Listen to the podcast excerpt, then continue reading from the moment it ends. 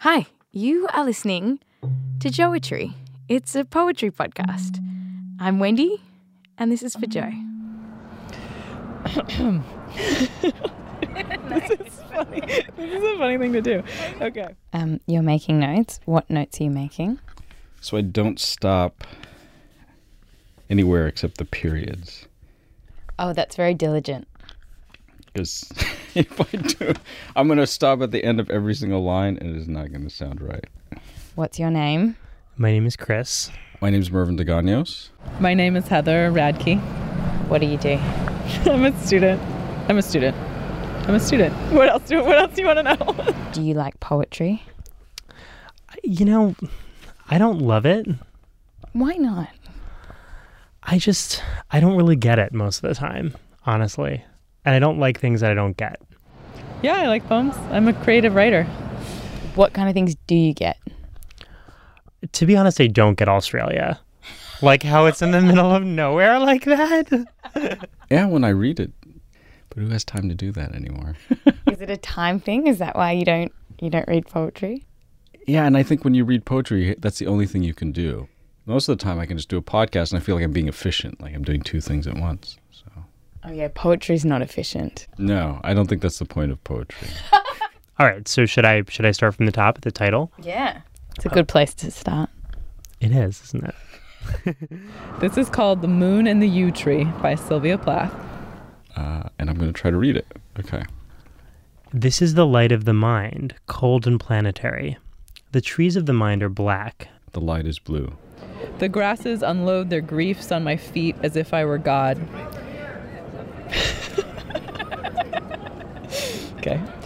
Prickling my ankles and murmuring of their humility. Fumy, spiritus, mists inhabit this place. Separated from my house by a row of headstones. I simply cannot see where there is to get to. The moon is no door. It is a face in its own right. White as a knuckle and terribly upset, It drags the sea after it like a dark crime. It is quiet, with the O gape of complete despair. I live here. Twice on Sunday, the bells startle the sky. eight great tongues affirming the resurrection, And at the end, they soberly bong out their names. The yew tree points up. It has a gothic shape. the eyes lift after it and find the moon. The moon is actually my mother. She is not sweet like Mary. Her blue garments unloose small bats and owls. How I would like to believe in tenderness. The face of the effigy, gentled by candles, bending on me in particular, its mild eyes. I have fallen a long way. Clouds are flowering, blue and mystical over the face of the stars. Inside the church, the saints will all be blue, floating on their delicate feet over the cold pews. Their hands and faces stiff with holiness. The moon sees nothing of this. She is bald and wild. And the message of the yew tree is blackness. Blackness and silence.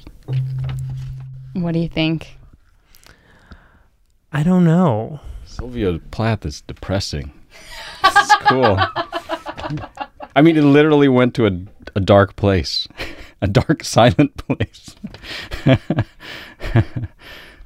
the headstones was like kind of that was intense to be honest the thing the most emotional moment for me was so i'm terrified of going bald and anytime i read the word anywhere or see it like i'm just like she's bald and wild Mm. So, this is the thing with poetry you have to think about it. And I'd have to look up some of this stuff. Like, I want to know what a yew tree is, because that has no meaning to me. Wait, do we even know what a yew tree looks like Should we look it up? yeah let's look it up yew tree oh that's interesting But it sounds like a yew tree would be something that's bending.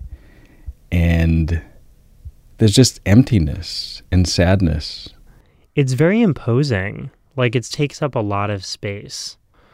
Um, the tr- it's got a big old trunk. It's stubby. It's like well, she says it's like a gothic, like a gothic tower. Yeah, the yew tree points up. It has a gothic shape. You know, I don't know that I would agree with that actually. It, okay, so it looks like she's walking around on grass, and there's just there in grass unload their griefs at my feet as if I were God. So she has this feeling like she's the master of this place. But then she stands and it looks like she's kind of. It almost feels like she's looking at her place in the universe and it's empty. I want someone to tell me what this means. That's the thing about poems. But you know what I believe though is poems are not about anything. I used to always think they were like clue, like you know riddles, but you can't think of them as like riddles. You just have to be like, that's a beautiful image, the moon. Sylvia Plath, what a nut. Is there anything you'd like to add about the poem? to add about it. Yeah. Um, the trees of the mind are black. The li- I think she covered most of it. I don't know. Let's see. I don't like. You've been listening to Joetry. I hope you enjoyed.